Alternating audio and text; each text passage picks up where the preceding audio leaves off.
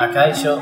Um, accessibility um, is key for email marketing. Simply, um, devices change every day. We need to access um, a whole wide range of people um, to encover the topics we discussed from you know, what they might have disabilities, they might be um, epileptics, they might be dyslexic, etc. So we need to make sure that everyone from the all wide ranging forms of whatnot and what diseases, um, what devices even that they have can read our content. So it's um, vitally important for the future.